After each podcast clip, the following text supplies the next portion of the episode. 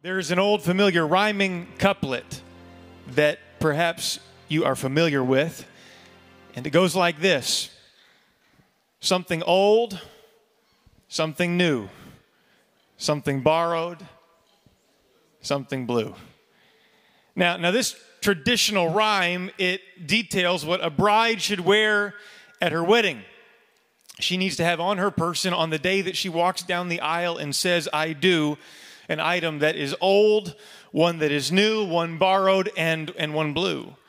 And there's actually a final line to the rhyme that nobody really pays attention to. I wasn't really aware of it, but for good measure, really has nothing to do with anything we'll talk about tonight, but we'll just say it anyway.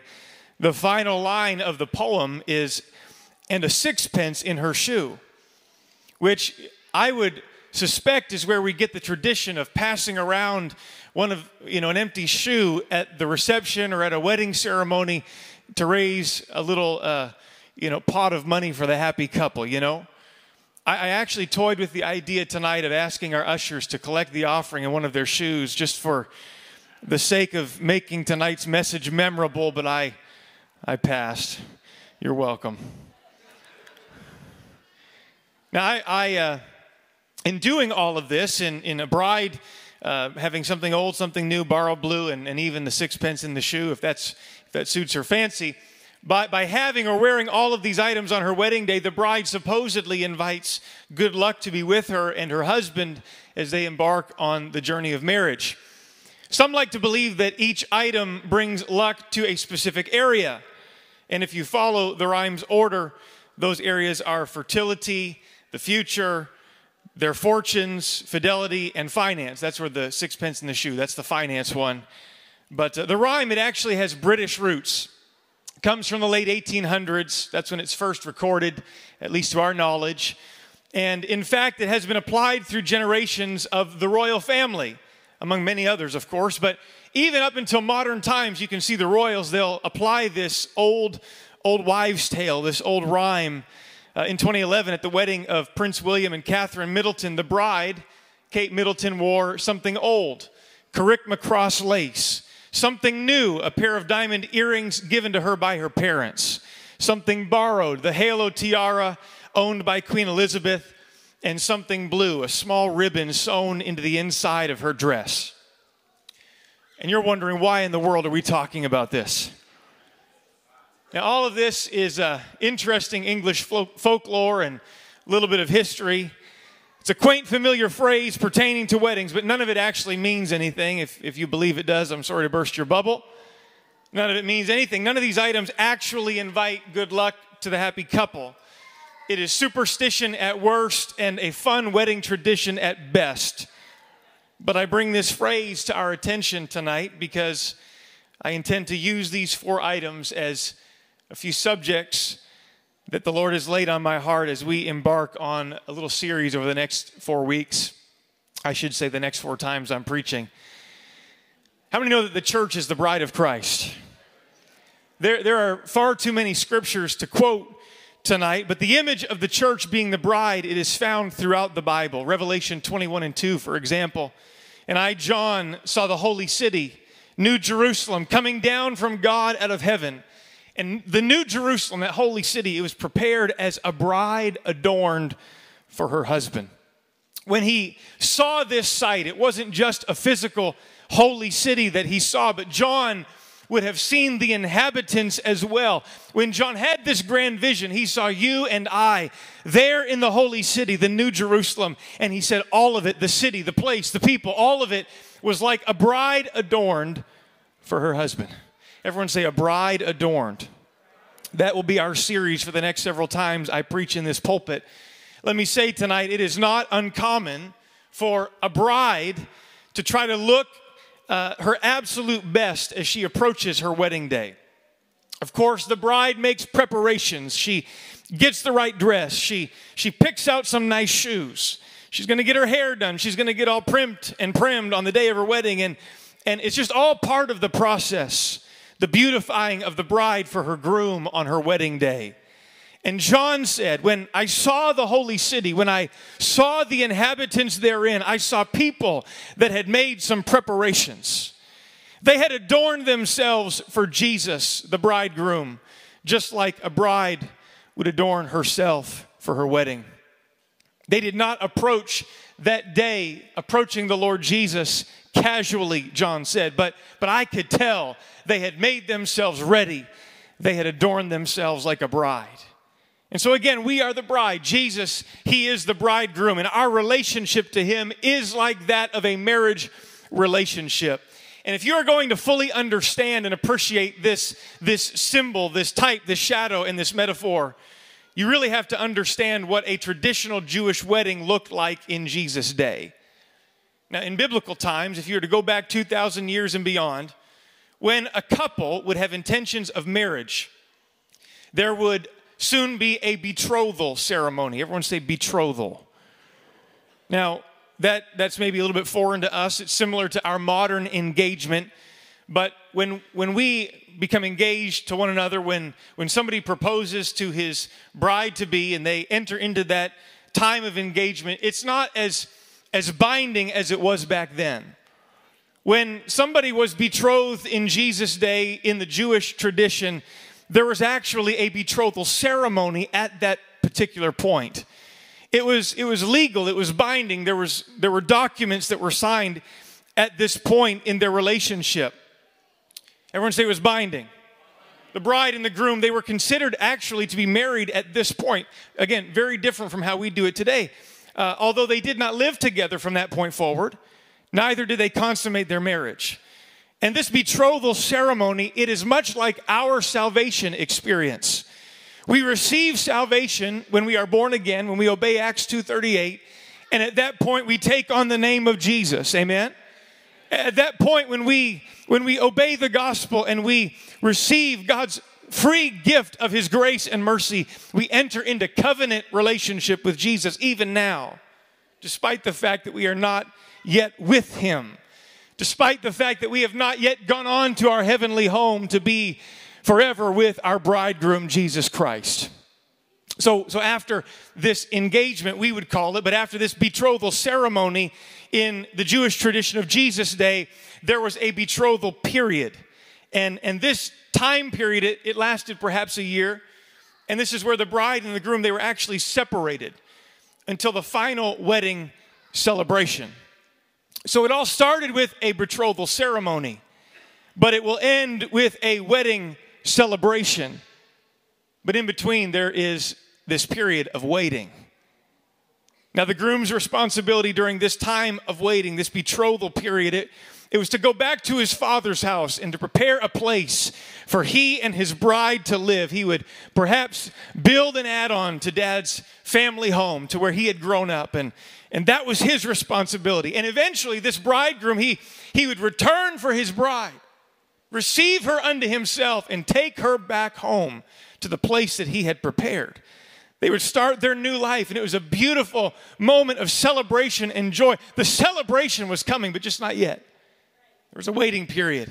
And all of this brings context to what Jesus said to his disciples in John fourteen. It's so powerful. Verse two, in my Father's house are many mansions, and if it were not so, I would have told you, I go to prepare a place for you. He's, he's talking to us. He's talking to his bride.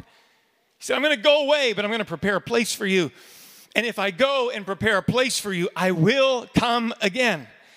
And when I come again, I will receive you unto myself, that where I am, there ye may be also. And so this language, it, it, it's all in reference to a traditional Jewish wedding. He is the bridegroom. We are the bride. And the disciples, they knew exactly what Jesus meant. They, they would have visualized his statements here through the lens of marriage. They got it. And so the groom, he would go make his preparations to receive the bride. And during this time, the bride's responsibility was to wait patiently, to remain faithful to her groom, to keep herself pure, and to prepare herself in her own right for the eventual day that the bridegroom would come back for her. She knew it was going to happen. She anticipated it. She waited for it. And, and this, this picture of this betrothal waiting period when the bride and the bridegroom are separated, we see it throughout Scripture, but, But one particular place, it's found in the parable of the ten virgins in Matthew twenty-five.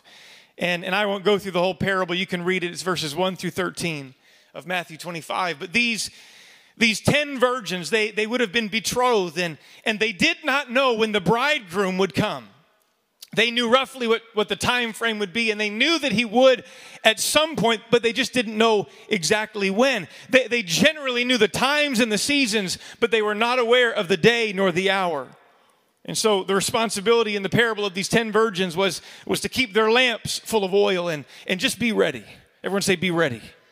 Their responsibility was just to get ready, because someday, very soon, the bridegroom was going to come back for them. And for the ones, the five that Jesus called wise in the parable, they did so. They were prepared. Their lamps were full of oil. They, they trimmed the wicks of their lamps. And, and it was at midnight that the bridegroom came. An hour that you wouldn't necessarily expect. An hour that you would think not. But, but that's when he came. And the wise virgins went into the bridegroom to the marriage. And the Bible says that the door was shut behind them. Again, th- this is not... I know we, we maybe thought that this was when they were getting married. They're already betrothed. They are already in covenant. They've, they've already exchanged the name, you know. It's already done. This is not, this is not the, be, the betrothal ceremony. This is the wedding celebration. This is the final culmination and consummation. And, and it's a party, brothers and sisters. That's what this is talking about. And the Bible says that the door was shut behind them, speaking of the finality of the second coming of Jesus Christ. Once the door was shut, those other five foolish virgins, they came and they began to beat on the door and, and ask and beg that they could be let in. But, but he said, no, depart and be cast into outer darkness. The door was shut. I want to tell you that when the rapture of the church takes place, and when the people of God, the bride of Christ, is caught up in the air to meet him, and so shall we ever be with the Lord. Can I tell you, once that happens, it's all over. Once that event, the next great event on God's calendar, once that takes place, it is done. It is final. It is over. I, I would just say tonight, I, I'm compelled in my spirit to say that now, if there was ever a time that we ought not to be playing games with our relationship with God, today is a day. It's not a good idea. That the rapture of the church is, is soon to take place, and Jesus is coming back for his bride. And so it's time to clean house. It's, it's time to get our affairs in order, and it's time to get right with the Master. It's time to make sure that, that our garments are prepared and that we are keeping ourselves pure, because the bridegroom, he is coming. And this marriage mentioned in the parable, this final wedding feast, it was this large party, much celebration, where the bride and the bridegroom were finally united as one, never to be separated again. This is a picture of when we finally step into our eternal reward. And uh, I got to tell you, it's going to be a party when we get there. There's going to be a lot of noise when we get there. There's going to going to be a lot of joy and jubilation when we get there. And we're going to be standing around the throne for all of eternity with our voices lifted, crying, holy, holy, holy is the Lamb that was slain, worthy to receive honor, glory, and praise and power. It's going to be a party. And, and I, I just I, I just have to say that uh, the old song was right. When we all get to heaven, what a day of rejoicing that will be. And I look forward to that day, that final culmination, that spiritual consummation of our relationship with Jesus Christ. And when we get there, Revelation nineteen uses a specific title for the party that we're going to have. You, you read about it in Revelation nineteen, seven through nine. He said, let us be glad and rejoice and give honor to him. Why? For the marriage of the Lamb is come, and his wife hath made herself ready. It's for, for those that make themselves ready for it. And to her was granted that she should be arrayed in fine linen, clean and white, for the fine linen is the righteousness of the saints. And he saith unto me, write, blessed are they which are called unto not just a supper, not just a meal or a feast or a party or a celebration, but John said, what God told me to write, it is the marriage supper of the Lamb. So, so this is all the context. One, one of the primary metaphors and pictures in the scripture of our relationship with Jesus Christ is that of a marriage. It's, it's bride and groom. It's covenant. It's taking on his name and, and it's celebration. The marriage supper of the Lamb. And he saith unto me, these are true sayings of God. So the imagery is everywhere.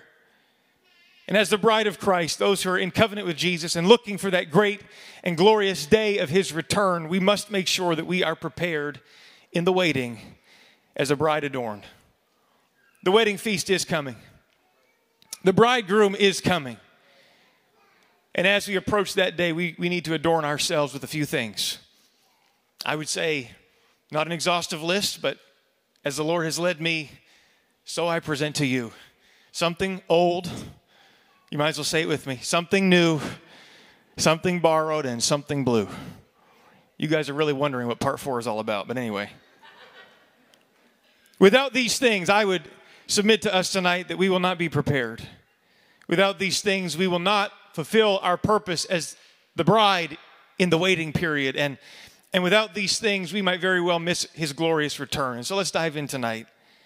As the bride of Christ, we must adorn ourselves with something old. Everyone say something old.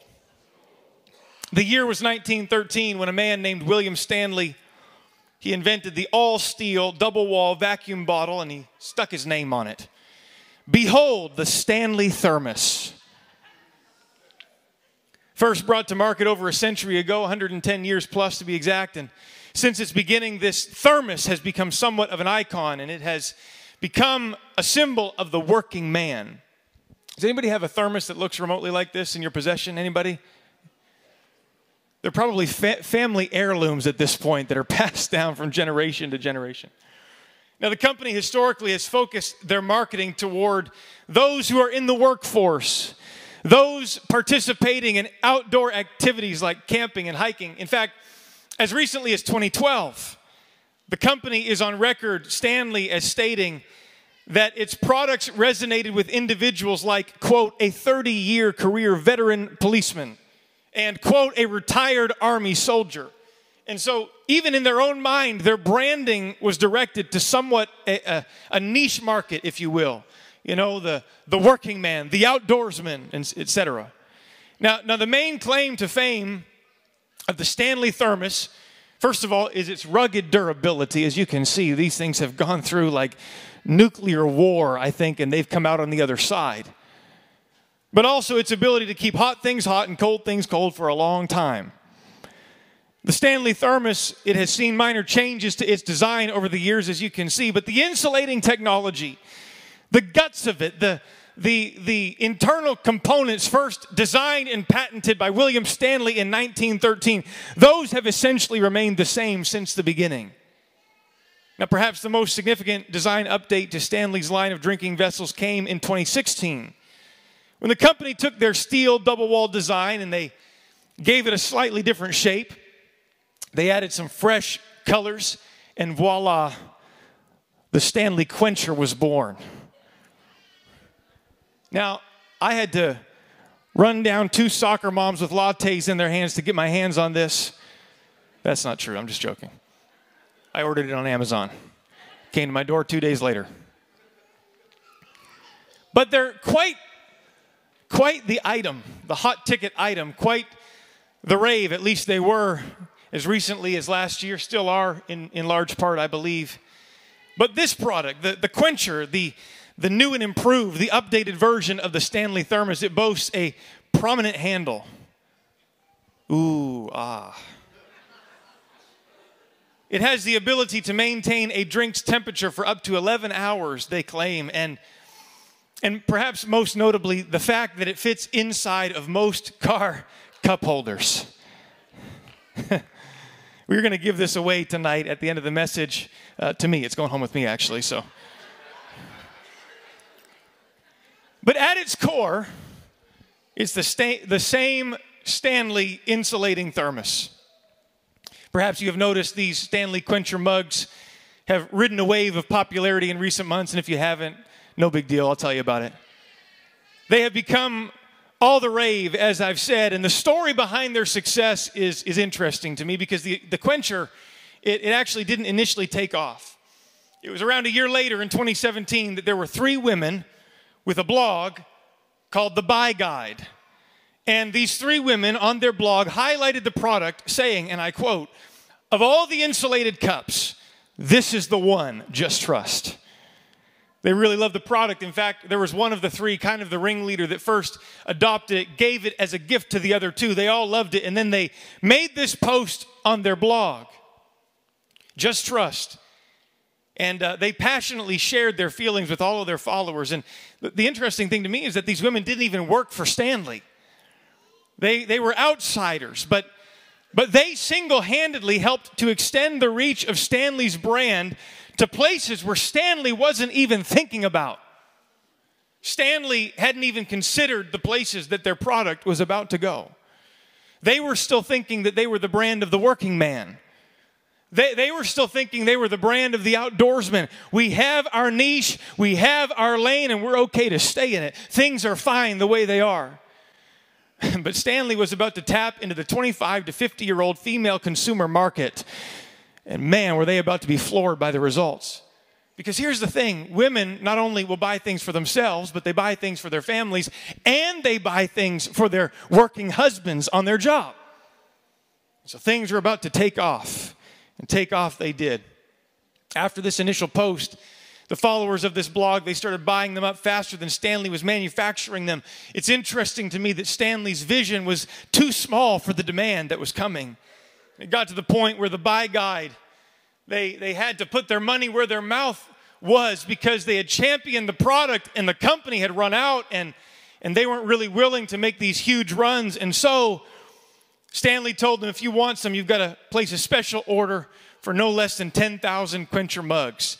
And so there was a big risk involved, and but they decided to go forward with it, and they bought ten thousand Quencher mugs. The first five thousand lot sold out in four days. The next five thousand lot sold out in one hour. And after this, it became viral. Somebody just got blessed right over there. Praise God. Everyone say viral. On one social media platform, in fact, TikTok, the hashtag Stanley Tumblr has been viewed over seven hundred million times at the time when, when this article that I referenced was written. The consumer base became the biggest promoter after these three women in this blog, and the sales, they skyrocketed, and the Quencher has driven Stanley's overall annual sales from seventy-three million dollars in twenty nineteen to seven hundred fifty million dollars in twenty twenty-three. A cup. It's just a cup, I'm sorry to say, if you really like them. One product, the Stanley Quencher tumbler mug, more than ten times their sales in just three or four years. And I found this story fascinating because nothing really has changed about the Stanley mug in the past century. Fundamentally, the, the technology is pretty much identical. It's old. It goes back to nineteen thirteen, and yeah, sure, they, they've changed the shape, and they've put a nice prominent handle on it, and there's a little bit of rubber involved, and, and all that kind of stuff. They've added some fresh pastel colors, but, but at the end of the day, it's just a really well-built steel-insulated cup from the early nineteen hundreds. The product that they have had from the beginning is a great product. It's always been a great product.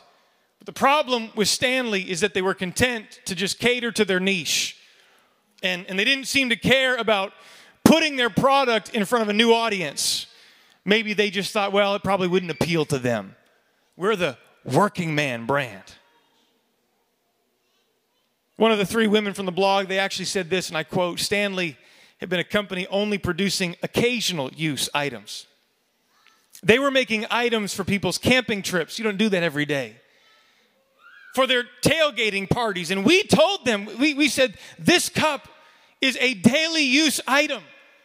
Th- this product you're, you're, you're selling, it is an everyday, all-day item. And to Stanley's credit, they have leaned into this brand shift, embracing new marketing techniques, and they have ridden the wave of success, all with a really old product. They didn't need something new. They just needed to take something old that they already had. And with a fresh excitement, with some fresh passion, in this case from somebody from the outside, that just happened to come across it and loved it, their job was to share it with the world again. Share it with the world again. Somebody say, something old. Tonight I want to talk to us about something old that we have in our possession as the apostolic church, and that is the message that we preach. The message we preach is not a new message. It's an old message. It's a very old message, but it's still a relevant message.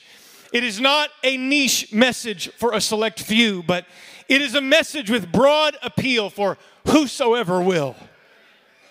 Let me tell you about the gospel of Jesus Christ. Let me tell you about the cross of Calvary. It goes back not one hundred years, but, but two thousand years. When the God of all glory robed himself in a human body and he lived a sinless life. He showed us what God's kingdom looked like. He healed the sick. Jesus restored the broken. He befriended sinners. And everywhere he went, Jesus, he served others. He was the King of all kings. He was the Lord of all lords in a body of flesh. But he didn't come with pomp and circumstance, asking everybody else to, to bow down before him and make a big time. No, he served everybody else. It was, it was an upside down. It is an upside down kingdom in the kingdom of God. And one day this man, Jesus, he went to a criminal's cross where he died a gruesome death, shedding his innocent blood. But this was all in his plan. For it is that spotless sacrifice that has made a way for all the world to be saved. It's an old story, but it's, a, a still, it's still a story worth telling. It's an old story, but it's a story that still has the power to bind up the broken, and it's a story that still has the power to deliver the addicted and to heal the hurting, to save the sinner, and to redeem the lost. The good news of Jesus, this story that we tell, this message that we preach, the good news is that he took your place, that he paid your price for your sin so that you don't have to pay it yourself. That is the gospel. That is the good news. That is the message that we preach. It's the only message that can redeem and save. It's the only story worth telling. It's Jesus' story. It's his life. It's his death. It's his resurrection and his soon coming return. I've just come to go on record tonight and say we don't need a new message. I understand it's an old message, but it doesn't need changing because the foundation is firm and the structure is sound. And, and I want to say that the core components of this message, they are still good, they are still right, and they don't need altering. Amen. The core components are there. And so I would say, like I said for Stanley, the company, what we need is to take something old and with a fresh excitement, some fresh passion, share it with the world again. Lord, help us to not be content to just take what we have and cater to our niche until Jesus comes. But Lord, help us to have a passion to put this message, to put this story in front of new audiences. And Lord, I pray that you'd help us to lift our eyes to the harvest, for they are white and they are ready to harvest. And God, help us to understand that this message of salvation, it is to be preached in all the world, and it is to be preached to every creature, not a select few, not a niche, not a lane, but everybody. The message of salvation, I will hasten tonight. It's an old message. We preach the same thing that has been preached from the beginning. It goes all the way back to the first day of church history. It's the first sermon ever preached, first altar call ever given. Peter was the preacher that day on the day of Pentecost. You can read about it in Acts chapter two, but the question was finally asked, what shall we do? How are we saved? And the answer to the question, it has not changed in two thousand years. If Peter said this that day, I will tell us tonight that if Peter were standing in the pulpit tonight, he would say the same thing that he said then. Then Peter said unto them, repent and be baptized every one of you in the name of Jesus Christ for the remission or for the washing away of your sins, and ye shall receive the gift of the Holy Ghost. Peter preached the message. Peter gave the answer. And it's the same today. If you want to get right with God, all you've got to do is repent. Turn to God in repentance. Be baptized in the only saving name of Jesus Christ. And the promise is that you shall receive the gift of God's Spirit. And he would go on to say that this promise is not just unto you. That was his immediate audience. But it's unto your children and to all that are afar off. That's you and me. And so we just preach the same message that Peter preached. We, we practice and implement the same gospel that the apostles practiced and implemented. And, and you know, the, the truth is, Peter didn't just make this up on the spot. It wasn't something that came from a committee. But this is what Jesus had told his disciples to preach in all the world. And just like Peter and all of the apostles preached it, we still preach it. Just like Jesus said, except a man be born of water and spirit, he cannot enter into the kingdom of heaven. We still preach that same message, that you've got to turn to him and, and be baptized and, and receive his Spirit. I understand today that there are some that are interested in preaching a different message. I understand today that there are those that are content to preach another gospel, but Paul had some strong words to say about people like that. But here's the deal. I'm not trying to come up with something new in the twenty-first century. I'm adorning myself with something old. I'm going back to the original. I'm going back to the first century. I'm going back to how Jesus told them to preach it, how they did preach it, and how they lived it. There's only one way to be saved. We talk like this sometimes because there's one continuous warning that we see repeatedly in Scripture, and that is a warning against false teaching. It's a warning that is especially directed toward the end-time church, people like you and I living in the last of the last days. Paul said to Timothy that people in the end times would not endure sound doctrine. He said that they would have a form of godliness, but there would be no real power there. From such turn away. He said, Paul said, that some will depart from the faith, that some will believe doctrines of devils. He warned us that people would be tossed to and fro with every wind of doctrine.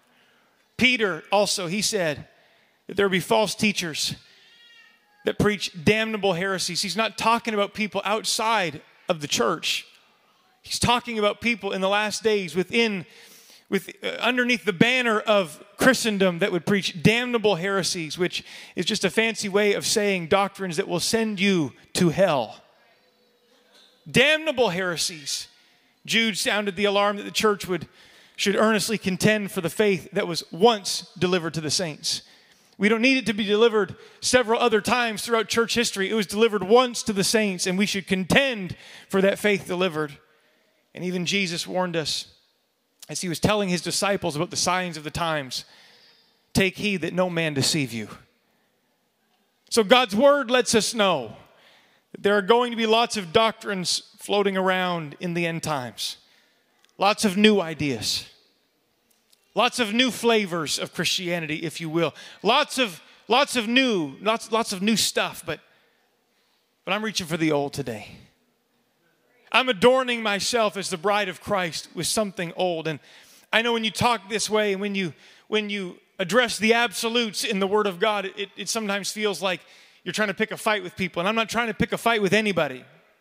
I'm not trying to stand up here tonight and, and say that, well, we're right and everybody else is wrong. That's not my heart. That's not my intention. But I am saying, let God be true. Let his word be true. And every man a liar. If it be me or anybody, if we don't align with this book, then we are not right. Because it's only the word of God that we will be judged by in eternity. It's not my opinion. It's not your opinion. It's not the preacher on YouTube. It's the word of God that we are judged by. So let's be sure to reach way back and get a hold of an old message because it still works. It still gets the job done. And furthermore, I would say the world is waiting. The world wants it. Prophet Jeremiah, music can join me. Pastor quoted this verse a few weeks ago. Thus saith the Lord, stand ye in the ways and see, and ask for the old paths. Where is the good way? It's the good way, and walk therein, and ye shall find rest for your souls. But they said, we will not walk therein. But despite whoever chooses to not walk therein, as for me and my house, as for me as, and, and the leaders of this local assembly and this house, as, as for us, we, we're just here to say we're going to walk in the old paths. We're reaching, we're asking, we're seeking it. Solomon said in Proverbs twenty-two twenty-eight, remove not the ancient landmark which thy fathers have set. It's an old landmark.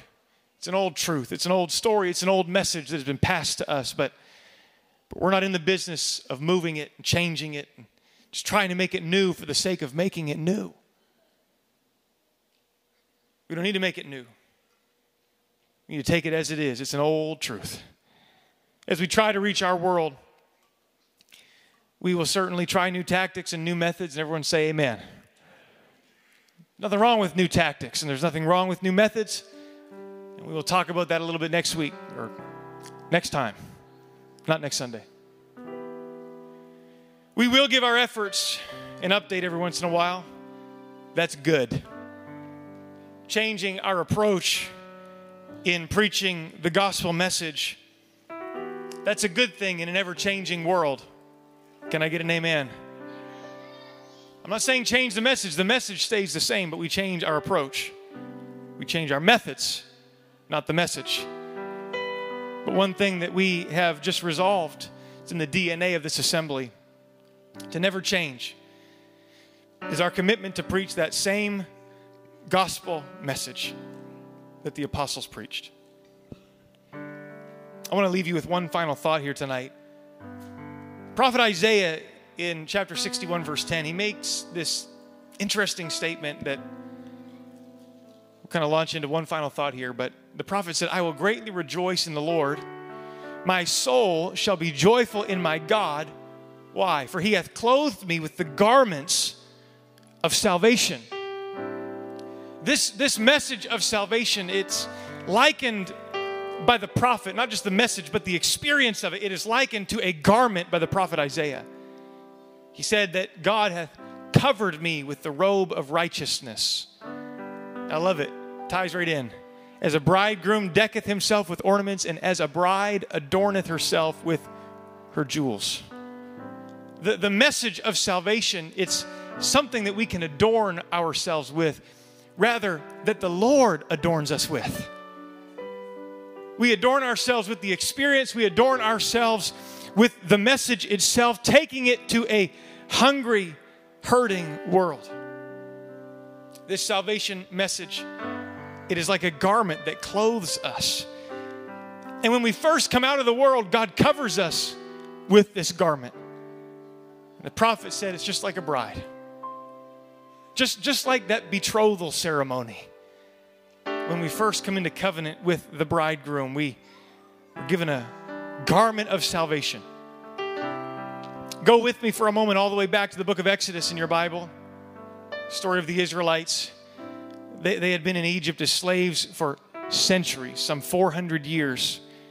Their burdens were heavy, their taskmasters cruel, but, but all of that changed quickly, in just a moment, when God decided to step in and turn it around. He delivered his people. We're familiar with the story, perhaps. He calls Moses out of Midian and speaks to him from a burning bush. Go back to Pharaoh, walk into Egypt and say, let my people go. And with ten plagues and, and, and with a parting Red Sea and dry ground and swallowing up an Egyptian army, God did the work. It's a story we're familiar with. But you know, from Egypt, they headed toward Canaan. They're free now. They're going toward their promised land, but it would not be an easy journey. There was a wilderness wandering period of, of time that would last forty years. And our story is a lot like theirs, because we too have been delivered out of this world, and we are on our way to our eternal promised land called heaven. but we find ourselves in between those two bookends. We, we are here in the wilderness of this world, in the waiting period, in the betrothal period, if you will. But I want you to remember one detail about the Israelites' departure from Egypt. It was a quick departure. They didn't really have time to pack everything up. In fact, God said, don't even make leavened bread, because we can't even wait around for that. They had the clothes on their backs and they had the shoes on their feet and really not much more. We also know that on the way out of Egypt, the Bible says that they spoiled the Egyptians and they received different things, but including raiment, clothing. So they didn't have much, but, but evidently God made sure that they were outfitted with the necessary garment for their journey. And the most amazing detail is given to us about the garments, that the clothes, the clothes that the Israelites wore. Deuteronomy eight and four. Moses was reminiscing about it at the end of their wilderness wandering. They're about to enter into the promised land, and, and Moses said, don't forget, thy raiment waxed not old upon thee. Neither did thy foot swell these forty years. Moses, he was reminding them that what God had clothed them with at the beginning, it never wore out. They, they never outgrew any of it. It's not in the scripture, it's conjecture and speculation, but some even believe that the children that would have come out of Egypt at the beginning, that those clothes would have grown with them, that their shoes would have grown with them. I don't know for sure, but it does say that their foot did not swell. So maybe that's very much true. It, it certainly was a miraculous provision from God. It lasted the entire journey, all the way from Egypt, all the way to Canaan. And, and we just kind of read over that, like we gloss over the detail, but that's amazing. You know, I'm only thirty-two. You know, I'm, I'm not quite to forty. They were there for forty years in the wilderness in, in adverse conditions, and they've got one set of clothing on their back, perhaps just one cloak more. The Bible says that it never wore out. We, we get rid of clothes like they're going out of style, because I guess they literally are going out of style. Just this week, I was cleaning up my closet, and I was grieved in my spirit because there was a pair of jeans I really liked, and it was like two years ago, they started going threadbare in the knee, and I, I don't even know what I was thinking. I folded them, I put them back in the closet. Haven't worn them since, but I threw them out. Our clothes wear out. Doesn't take all that long, but not the Israelites. The Israelites wore the same garments for forty years, and God miraculously sustained those garments until the day they stepped into their promise. I know the garment is old, Moses said, but it doesn't look old. It is an old garment, but it hasn't waxed old upon thee. It's remained just as pristine through the entire wilderness wandering as the day you left Egypt. The Israelites didn't need to change their garments as they wandered through the wilderness on their way to their promised land. They were covered with an old garment, but the old garment went the distance. The old garment, it went with them all the way. It covered them all the way to Canaan land. And I would say to us that when we left Egypt, God clothed us, like the prophet said, with garments of salvation. He made sure that we had everything we would need for the journey through the wilderness of this world. And I want you to know that the garment of salvation will carry you on into glory land. This, this garment of salvation, it will take you all the way to heaven. It's an old salvation garment, prepared at Calvary, given to us when we were born again, betrothed to Jesus. But it has not waxed old. It has not worn out yet. I know that there are voices and there are people that would like to lift their voice and say it's an irrelevant message. It's an irrelevant garment. It's an irrelevant experience. It's not for today. Can we just tone it down? Can we just uh, dumb it down? But I'm just here to say that the old garment looks just fine. Thank you very much. And I am very well pleased to wear it and to keep it and to go all the way with it. Hallelujah. We are not looking for a new covering. We don't need a new covering. The Acts two thirty-eight message isn't threadbare. It's not fraying at the seams. We haven't worn holes in the knees of its message. It's just as sturdy today as it ever was. And the church said, amen. Stand together with me. It's an old message. but with a fresh burden and with fresh passion, God would call us to share it with the world again. Again, the people of God, bride of Christ, don't forget to adorn yourself with something old. It's an old rugged cross. It's redeeming blood that flowed a long time ago. It's a two thousand year old story. Yes, absolutely. But let me tell us, it is that blood that cleanses and covers us, and it has not worn out. It has not lost its power. It still reaches to the highest mountain. It still flows to the lowest valley. The cross, the gospel, it is just the same today. It is just as relevant and powerful today as it ever has been. Something old. Can we lift our hands here tonight? I feel the compulsion, the, the commission of the Spirit of God here tonight. I wonder if you can just lift your voice with your hands and just give into that for a moment and just... And just say, Lord, let that fresh burden, let that fresh passion for an old message. God, I pray that you'd let a new burden for an old message rest upon me tonight. We have what this world needs. We have what this world needs. Hataya Ramondoye. Hialabosotoria Mama Shataye. I wonder if you would just help me lead your row, lead those around you. Just lift your voice. As if you were leading this congregation in prayer. Can you just pray in the Holy Ghost? Pray in the understanding, whatever you feel to do, but just pray, church.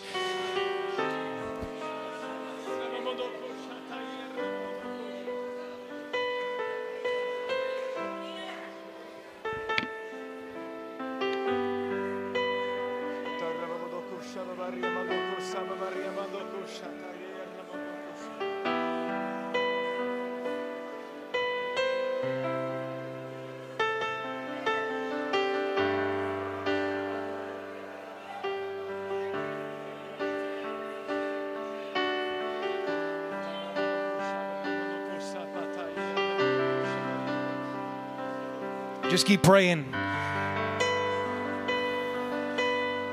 What a shame, what a travesty it would be in the last of the last days for a people to lay off that old garment with intention to put on something new that that really has no no relevance, that, that will go threadbare really fast. God would call us to stand firm on the faith once delivered. God would call us in this end time hour to not waver and to not waffle on what we have been declaring for some sixty-two years here in Marysville at Capital Community Church. Now is not the time to turn away from the message of salvation. Now is not the time to water down Acts two thirty-eight. So take hold of it, bride of Christ. Adorn yourself with salvation. Adorn yourself with the message. If you would like to make a commitment before God tonight, why don't we step out of our seats, come around an altar, and say, God, I'm committed to an old message tonight. I'm committing my life, my voice, my future to an old message that needs to be declared to a world in need.